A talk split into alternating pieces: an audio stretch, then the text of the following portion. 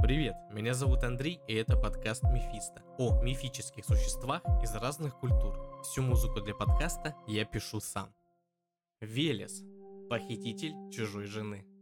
Еще в незапамятные времена, до того как сделаться скотьим богом на земле, Велес пастушествовал в небесах. Он гонял по синему своду стадо облаков, играл на свирели, которую некогда изладили для него сыновья бога ветра Стребога, и распевал песни о великих деяниях, коих дано свершить богам и людям.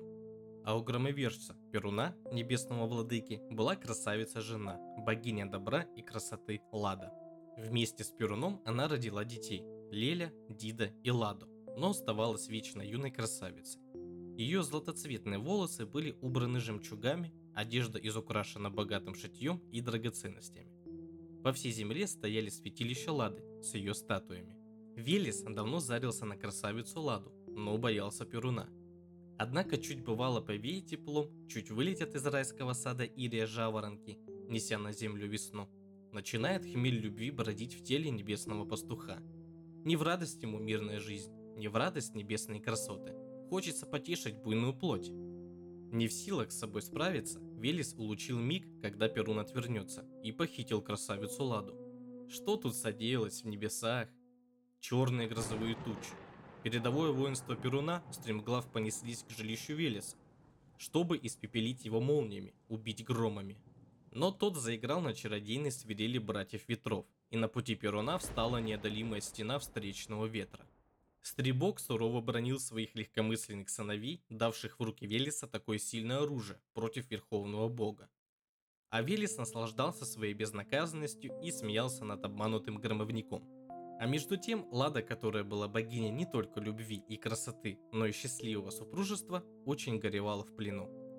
Она любила своего грозного мужа, любила своих детей и только мечтала, как бы убежать от похитителя. Но разве убежишь, если стадо облаков стерегут каждый твой шаг? Разве убежишь, когда стоит Велесу заиграть на свирели, как ветры встают на твоем пути? И задумала Лада украсть эту свирель. Она подольстилась к Велесу, начала петь для него, танцевать. Ах, каким теплом повеяло в это время на земле и в сердце влюбленного бога. Но когда Велес уснул, разнеженный, Лада схватила волшебную свирель и с такой силой отбросила ее прочь, что свирель улетела на землю и рассыпалась на тысячи обломков. Из них, между прочим, выросли тростник и камыш, из которых люди с тех пор и начали делать свирели да простенькие дудочки то же мгновение ветры перестали слушаться Велеса и склонились перед молниями Перуна. Громовержец прорвался в жилище Велеса и рассек свои молнии детского похитителя, а тело его яростно разбросал по луну земли. Увидав, как жестоко наказан Велес, добросердечная Лада горько заплакала, и слезы ее теплым дождем пролились на землю. Растаяли остатки снега, зазеленели травы в полях и лугах, оделись листвой леса, а кое-где расцвели синие, точно небеса цветочки. Это были слезы Лады по Велесу, которого она жалела и никак не могла забыть. С тех пор цветы эти и называются незабудки. Пожалел суровый Перун красавицу жену и дал ей слово вернуть Велеса, но не сразу, а спустя несколько месяцев, когда утихнет гнев громовержца и когда настанет время укутать землю на зиму снегом. А пока пусть поживет на земле. Но все-таки Перун не хотел, чтобы жена все это время смотрела вниз на землю и любовалась красавцем Велесом а потому обратил его в медведя. С тех пор так оно и повелось. Лето Велес проводит на земле в лесу в образе медведя, украдкой помогая людям пасти их стадо и оберегая коровушек от диких зверей. Недаром зовется он скотьим богом, покровителем пастухов. В это время стадо облаков в беспорядке бродит по синим небесным пастбищам. Именно поэтому летом куда больше облаков, чем зимой. Осенью, когда птицы улетают в теплый ирис сад, они уносят с собой Велеса, вновь принявшего свой обычный облик. В это время подлинные медведи залегают в берлоги на зимнюю спячку. В небесах Вирис приносит Перуну клятву верности и собирает свои разгулявшиеся стадо. Но весной все начинается с изного. Вновь кровь буйствует в жилах Велеса, вновь похищает он Ладу, а грузный Перун рассекает его молнией и сбрасывает с небес на землю. Так вершится смена времен года. Велес или Волос – славянский скотий бог, второй по значению после Перуна – олицетворение хозяйской мудрости – в раннем своем воплощении, еще в палеолитической древности, Велес считался звериным богом и принимал облик медведя. Он был покровителем охотничьей добычи, богом мертвого зверя. Это в его честь до сих пор рядятся звериные маски и тулупы на святки и на масленицу.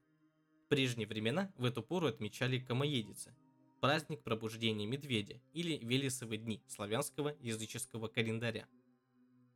Такое понятие «умирающий и возрождающийся бог» существует в мифологии многих народов. Это Адонис в Греции, Тамус или Домузи в Персии. Все мифы о них связаны с оживлением природы весенней порой. Кроме того, наш славянский Велес, безусловно, родственен греческому Дионису или римскому Бахусу, с их любовью к плотским радостям, игрой на свирели и покровительством всяческому веселью. В свете этих богов непременно были дикие звери и домашние животные, совершенно как у Велеса. С почитанием Велеса или Волоса у славян связано возникновение самого слова «волхв», однокоренного со словом «волохатый». Обычно оно переводится как «волосатый», «косматый», «кудлатый». А вот в древности волохатый означало почитаемый богом волосом, не подлежащий убиению. Исполняя ритуальные танцы, служа требы богам, волхвы порой надевали на себя звериные шкуры, чтобы уподобиться превращенному в медведя Велесу. В бронзовом веке, в пору пастушьих переселений, Велес-медведь сделался в народном сознании покровителем домашних животных и богом богатства, скотьим богом. В Древнем Киеве кумир его стоял на Подоле, в нижней части города, и пользовался величайшим почитанием наших далеких праотцов славян. Чествовали его в самом начале недели, день Велеса, понедельник. Карамдин в истории государства российского пишет, что о волосе упоминается еще в договоре вещего Олега с греками – Именем Волоса, так же как и Перуновым именем, клялись россияне в верности, имея к нему особое уважение, ибо он считался покровителем скота, главного их богатства. В древности в память о Велесе существовал такой обычай. Первую борозду по весне проводил медведь, запряженный вместо лошади в саху. Это обеспечивало щедрый урожай. Когда же наступала хлебная жатва, жнецы отправлялись в поле с песнями. Одна из них, захватив рукой пучок колосьев, закручивала их на корню, а потом заламывала в сторону, завивала волосу бородку. Этот закрут оставался в поле не сжатым до следующей пахоты. Кое-где завивает волосу бородку и по сей день, только иногда называют его житным дедом. Бога Велеса в древности воображали в виде красивого молодого человека, облаченного в шкуру наружу мехом, перехваченную широким кожаным поясом, чересом, на поясе висела калита, кожаный кошель. В калите Велес хранил земные блага, а в чересе – духовные. Спускаясь на землю, Велес бродил от дома к дому, жалуя людей своими дарами, особенно вступаясь за бедных и сирых. Не отсюда ли пословица «За сиротою Бог с калитою»? В том значении, что бедняков Бог порой наделяет высокими духовными качествами и талантами.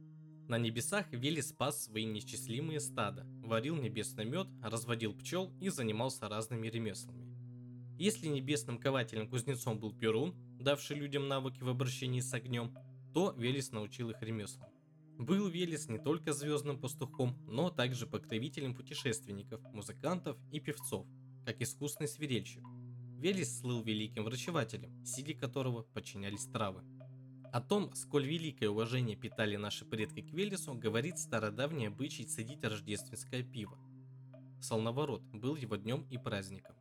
Через шесть, огадая на суженого девушки, не только лили воск, но и сжигали охапку сена или колк шерсти. По игре теней пророча будущее.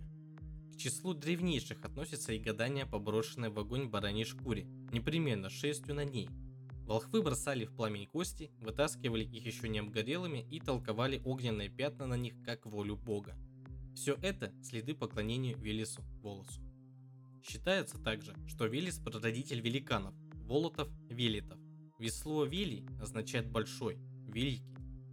Вообще этот бог был особенно благосклонен к богатырям и всем людям, наделенным высоким ростом, большой физической силой. Имя Велеса Волоса до ныне сохранилось в славянских землях в таких названиях, как Велесова гора, Волосова долина. Друзья, на сегодня все. Большое спасибо, что дослушали выпуск до конца. Подписывайся на канал, а если хочешь поддержать меня финансово и слушать эксклюзивные выпуски подкаста, то обязательно подпишись на Бусти. Большое спасибо, до новых встреч!